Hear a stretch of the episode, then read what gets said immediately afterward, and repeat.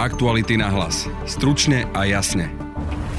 S prácou prezidentky Zuzany Čaputovej je spokojných takmer 56% ľudí. Ukázal najnovší prieskum agentúry Focus pre televíziu JOJ. Najväčšiu podporu má hlavne u voličov progresívneho Slovenska, ktoré na piatok zorganizovalo zhromaždenie na vyjadrenie podpory Zuzany Čaputovej v prezidentských voľbách. Čo tým strana sleduje a chce prezidentku skutočne podporiť, alebo si len robí vlastnú kampaň. Pomôže jej to, alebo skôr uškodí?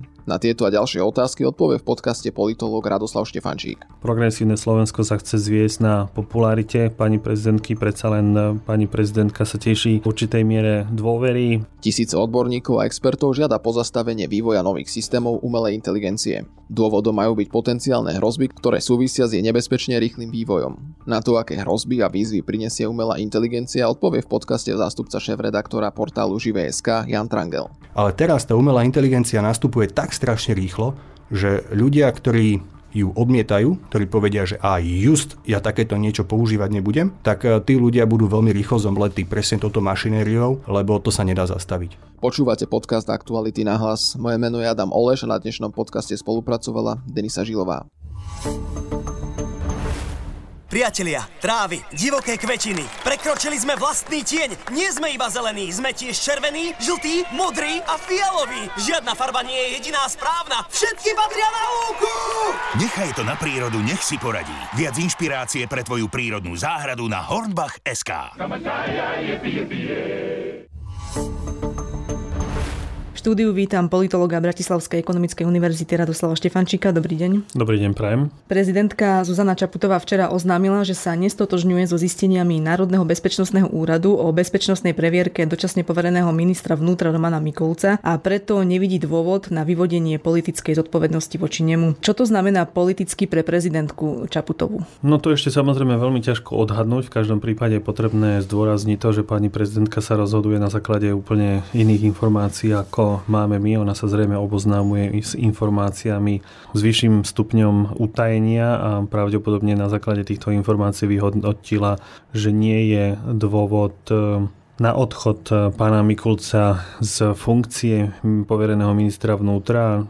Zrejme toto rozhodnutie musíme rešpektovať aj my. V každom prípade minister Mikulec e, nie je nejakým populárnym ministrom, má za sebou viacero prešlapov, nakoniec je to jeden z tých najčastejšie odvolávaných ministrov ešte stále existujúcej Hegerovej vlády, takže treba povedať, že to treba len rešpektovať a dúfať, že pani prezidentka sa rozhodla dobre a správne na základe tých informácií, ktoré, ako som už povedal, nemáme my. Uzavrela týmto krokom e, tému úradníckej vlády, lebo ona spomínala, že ak by sa preukázalo, že Mikulec e, tú previerku mal mať, tak e, bola by ochotná pristúpiť k úradníckej vláde. Pani prezidentka sa v nejakom rozhovore pred časom vyjadrila, že nevidí veľký zmysel v, vo vytváraní úradníckej vlády a to z toho dôvodu, že úradnícka vláda by zrejme mala ešte menšiu podporu v parlamente, ako má súčasná vláda povereného Eduarda Hegera.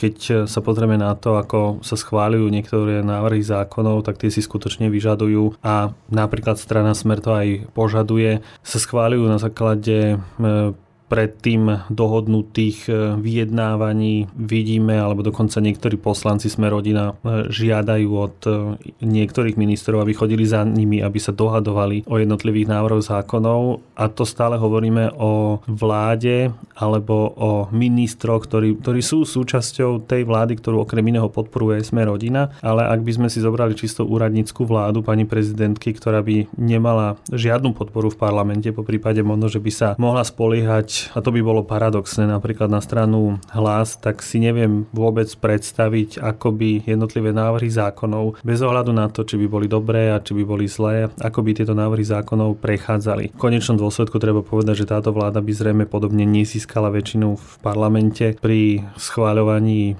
dôvery alebo pri vyjadrovaní dôvery e, tejto alebo potenciálnej úradníckej vlády, takže mm, ono je skutočne, myslím si, že úplne zbytočné diskutovať o nejakej prezidentkinej novej vláde. To, že nevyvodila politickú zodpovednosť, e, môže to byť aj čiastočne signálom, že teda už s úradníckou vládou vôbec neráta? Stále je na mieste, pokiaľ by urobila nejaký prešlap e, vláda ako celok, respektíve niektorí ministri. Treba si však povedať, e, že akým spôsobom by mohla ona vyvodiť zodpovednosť vo vzťahu, teda akým spôsobom by minister, poverený minister Mikulec mohol vyvodiť zodpovednosť. On by sa musel vzdať z funkcie lebo e, pokiaľ moja znalosť našej ústavy e, mi dovolí povedať, že tam ani neexistuje nejaká možnosť, e, že by pani prezidentka urobila nejaký zásadný krok vo vzťahu ku konkrétnemu ministrovi. Ona by musela vziať poverenie Eduardovi Hegerovi a potom poveriť buď jeho samého znovu, a to by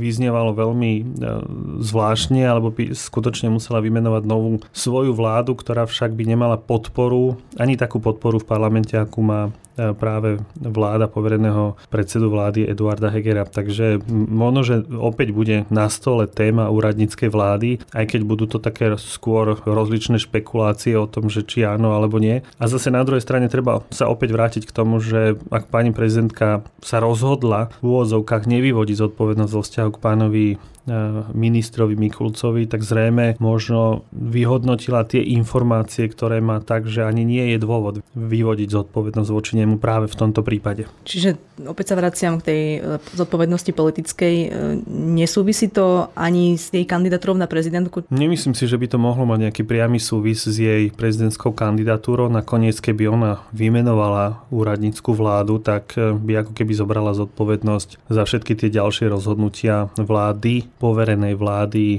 do svojich rúk, ale my vieme napríklad to, že súčasná vláda v úvodzovkách, e, citujúc svojho času Roberta Fica, môže len svietiť a kúriť, pretože tie najzávažnejšie rozhodnutia musia prejsť e, cez súhlas pani prezidentky, takže vlastne ona osobne nestráca vplyv na to, akým spôsobom sú prijímané jednotlivé návrhy zákonov, aj keď treba povedať, že to podstatné rozhodovacie centrum sa momentálne sústreďuje do parlamentu na nakoniec sme parlamentnou formou vlády a parlament ako celok, respektíve parlament tá plávajúca alebo premenlivá väčšina, ktorá neustále vzniká a zaniká v parlamente, môže úplne pokojne obchádzať pani prezidentku až do e, termínu volieb. Včera okrem tohto vyjadrenia vyšiel aj prieskum agentúry AKO pre televíziu JOJ o spokojnosti s prácou prezidentky, z ktorého vyšlo, že 55,8% ľudí je spokojných s jej prácou. No ale napríklad teda na druhej strane prieskumy o dôveryhodnosti e, hovoria o tom, že jej dôveryhodnosť klesá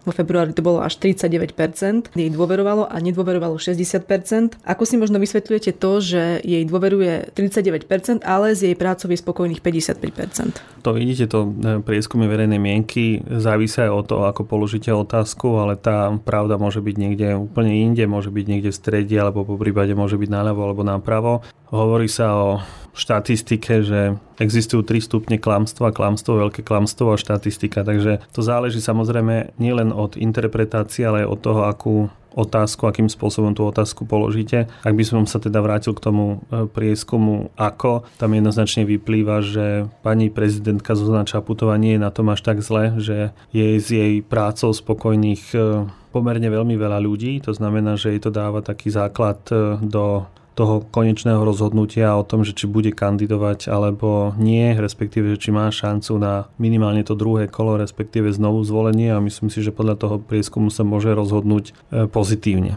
Ten prieskum o spokojnosti s jej prácou svedčí to podľa vás e, o tom, ako alebo že či zvládala krízy ako je pandémia, vojna na Ukrajine alebo odovzdanie migov na Ukrajinu? Čiastočne áno, aj keď to je taká všeobecná otázka, že v tom momente si nespomeniem na to, že ako sa pani prezidentka rozhodla v tej konkrétnej konkrétnej situácii. Môžem e, pri tej odpovedi myslieť na nejaké dve, tri rozhodnutia, na dve, tri situácie a vôbec si v tom momente nemusím spomenúť práve na tú situáciu, kvôli ktorej by som možno, že zvážil svoje rozhodnutia. V každom prípade, keď sa pozrieme na ten prieskum, na to, ako sa vyjadrovali v rámci tohto prieskumu voliči alebo sympatizanti jednotlivých politických strán, tak si musíme uvedomiť, že pani prezidentka zatiaľ má na svojej strane tých voličov, ktorí volili súčasné vládne strany a v prvom rade sme rodina rovnako veľkú podporu získava v rámci SAS, aj keď samozrejme tá dnes v parla- vo vláde nie je. Ale čo je zaujímavé je, že veľmi veľa potenciálnych voličov hlasuje rovnako spokojných s, s, práco, s prácou pani prezidentky, takže v tomto prípade je skutočne na mieste otázka, že kedy sa pani prezidentka e, definitívne rozhodne, e, či bude kandidovať alebo nebude. Touto kandidatúrou môže súvisieť aj piatkové zhromaždenie, ktoré chce usporiadať progresívne Slovensko pred prezidentským palácom na vyjadrenie podpory Zuzany Čaputovej. No niektorí poslanci e, to však kritizujú, ako napríklad Ondrej Dostal z SAS, ktorý vlastne povedal, že nie je jasné, či ide o kampaň progresívneho Slovenska alebo či ide o podporu prezidentky, aby kandidovala v prezidentských voľbách. Čo si vy o tomto zhromaždení myslíte? Je to kampaň na podporu prezidentky vo voľbách alebo je to kampaň progresívneho Slovenska? Ak to organizuje politická strana pred parlamentnými voľbami, kedy sa jasne hovorí o tom, že politické strany už rozbehli svoje predvolebné aktivity, tak som skôr na strane tých, ktorí tvrdia, že ide o kampaň progresívneho Slovenska. Progresívne Slovensko sa chce zviesť na popularite. Pani prezidentky, predsa len e,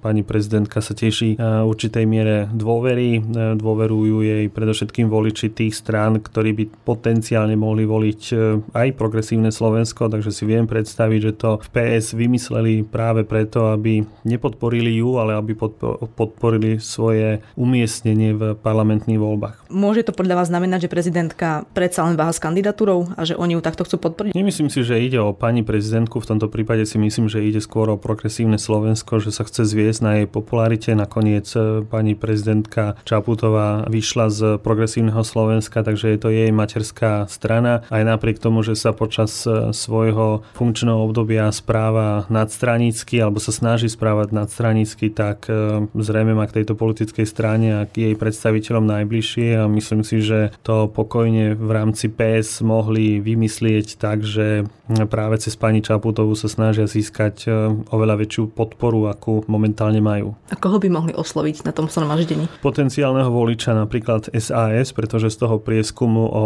spokojnosti jej práce alebo spokojnosti s jej prácou e, vyplýva, že drvivá väčšina voličov SAS je spokojná s pani prezidentkou, takže si viem predstaviť, že PS má záujem aj o potenciálneho voliča SAS, respektíve má záujem o voliča SAS po prípade iných strán, ktoré momentálne len vznikajú, dávajú sa dokopy a ohlasujú svoju kandidatúru. Môže jej toto zhromaždenie pomôcť alebo uškodiť podľa vás?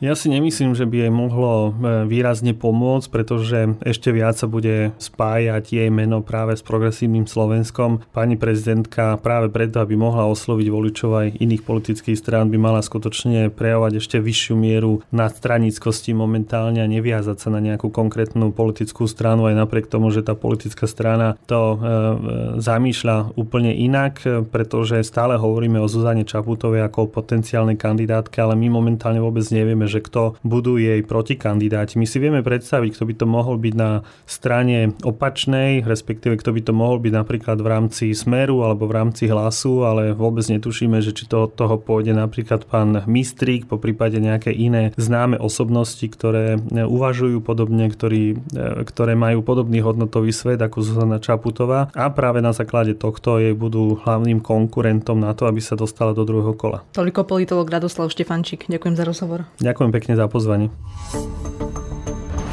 Už viac ako tisíc odborníkov a expertov na čele s Elonom Muskom vyzvalo technologické spoločnosti, aby na 6 mesiacov ukončili vývoj nových systémov umelej inteligencie. Aké hrozby zo sebou prináša umelá inteligencia a ako ďalej pokračovať s jej vývojom. O tom všetkom sa budem rozprávať so zástupcom šéf-redaktora v Živé.sk Janom Trangelom. Ahoj. Ahoj. Odborníci tvrdia, že by sme sa mali zamerať na vybudovanie ochrany v prípade potenciálnej hrozby. Súhlasíš s nimi aj naozaj ten vývoj tak rýchly a zároveň tak nebezpečný? Vývoj je extrémne rýchly. Či je nebezpečný, to nedokážem posúdiť, to je skôr otázka na nejakých futurologov alebo možno technologických ľudí, ktorí sú priamo v tom vývoji, ale celkom jednoznačne ten vývoj je taký rýchly, aký sme ešte pri žiadnej inej technológii v histórii ľudstva nezažili. A keď spomínajú sa tie hrozby, aké sú tam momentálne? Čo sa tak oni najviac momentálne obávajú to? Na jednej strane sú tu určité bezpečnostné obavy, lebo nikto nevie, že čo všetko sa deje s tými informáciami, ktoré sú vkladané do tých rôznych chatbotov alebo do tých zariadení, ktoré využívajú túto generatívnu umelú inteligenciu. A na druhej strane sú tu aj neprebádané dopady toho celého, či už právne alebo nejaké morálne, etické. Je tu naozaj veľmi veľa otvorených otázok, na ktoré dneska ešte nepoznáme odpovede. A teraz nemyslím iba mňa alebo nás alebo tak, ale myslím ako celú spoločnosť, že ešte nemáme na ne aktuálne odpovede. Čítame ale aj vyjadrenia, ktoré hovoria o tom, že ide len o vyvolanie rozruchu a vyvolať u ľudí nejaké obavy, že by sme nemali ten vývoj nejak zastaviť. Stačilo by len prísnejšie požiadavky na transparentnosť. Dá sa aj súhlasiť s druhou stranou, ktorá dáva takéto tvrdenia? Ja som v prvom rade presvedčený, že tento vývoj sa nedá zastaviť. Tieto kolesa, keď sa raz roztočia, tak sa budú točiť a už nikto tam nedokáže povedať, že a stop a teraz si dajte na pol roka dovolenku, choďte niekam k moru, trošku si oddychnite a potom po pol roku sa vrátiť a pokračujete v práci. Nič takéto sa nedá spraviť. Čo sa ale dá urobiť a aj tento v úvodzovkách rozruch, ako si povedal, môže byť dobrý na to, aby sa tie firmy, ktoré majú aktuálne umelú inteligenciu pod palcom alebo umožňujú jej využívanie aj iným firmám, správali zodpovednejšie. Aby sa viacej zaujímali o to, čo tá umelá inteligencia v skutočnosti robí, aké výsledky ponúka a teoreticky aj akým spôsobom zabrániť tomu, aby mala nejaké negatívne dopady. Máme tu aj krajiny ako je Čína a Rusko, ktoré by mohli do budúcna zneužiť umelú inteligenciu. Kto zatiaľ disponuje týmito technológiami? Pokiaľ ide o tie notoricky známe nástroje, napríklad chat GPT, a, tak to sú všetko veci, ktoré sú v rukách amerických firiem. Aktuálne nie je známe, že by napríklad nejaká čínska firma disponovala podobným nástrojom, ale to samozrejme neznamená, že sa ho nesnažia vyvinúť. Ja som absolútne presvedčený o tom, že čínske firmy sa snažia vyvinúť niečo veľmi podobné a nebude trvať dlho, kedy to predstavia. A bude možnosť sa tak nejako s nimi dohadovať, keď vidíme, že tie vzťahy sú napäté medzi Čínou, Európou a Spojenými štátmi. Aké to bude mať potom dopad, ak by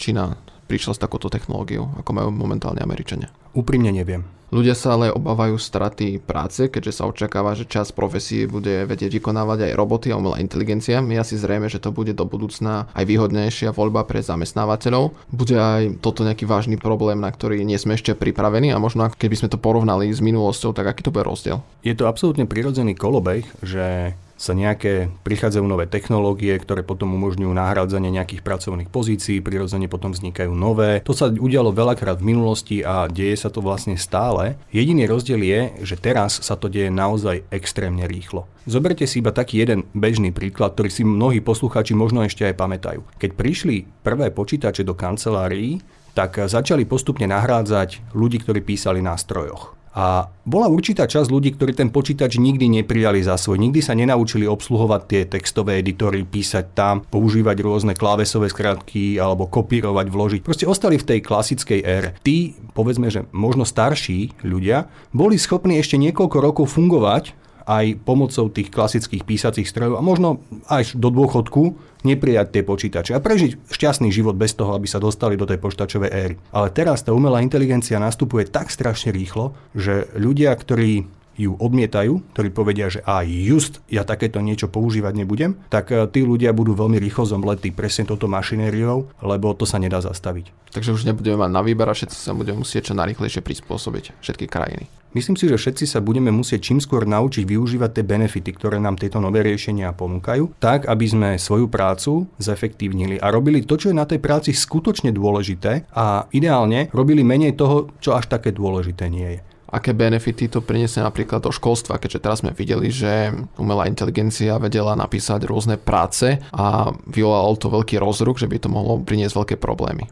Učitelia sa s tým budú celkom jednoznačne musieť vysporiadať, ale osobne by som to nevidel ako úplnú tragédiu. Zober si len, že sú školy, na ktorých sa píšu práce len preto, aby sa zopakovali nejaké už známe informácie. Toto je naozaj vec, ktorú umelá inteligencia alebo tieto nástroje založené na umelej inteligencii v budúcnosti budú vedieť urobiť. Pokiaľ to už je nejaká známa informácia, tak ju dokážu zobrať, nejako prehodnotiť, možno prebaliť do inej textovej podoby a dať v, požadovanej, v požadovanom rozsahu, v požadovanej kvalite. Toto je niečo, čo čiastočne vedia už dnes a celkom určite budú vedieť v budúcnosti. Čo ale 100% nebudú vedieť v budúcnosti, je robenie unikátnych výskumov. Na technických školách, napríklad nejaké záverečné práce, nie sú o tom, že ako pekne ju niekto napíše, ale o tom, aký výskum, aký program alebo akú nejakú vlastnú prácu dokáže do toho vniesť. A to tam stále ostane. Možno s pomocou týchto nástrojov, ale tí študenti to budú musieť vedieť spraviť sami. No a všetka tá ostatná omáčka okolo toho, ako je abstrakt, anglický abstrakt, kľúčové slova a podobne.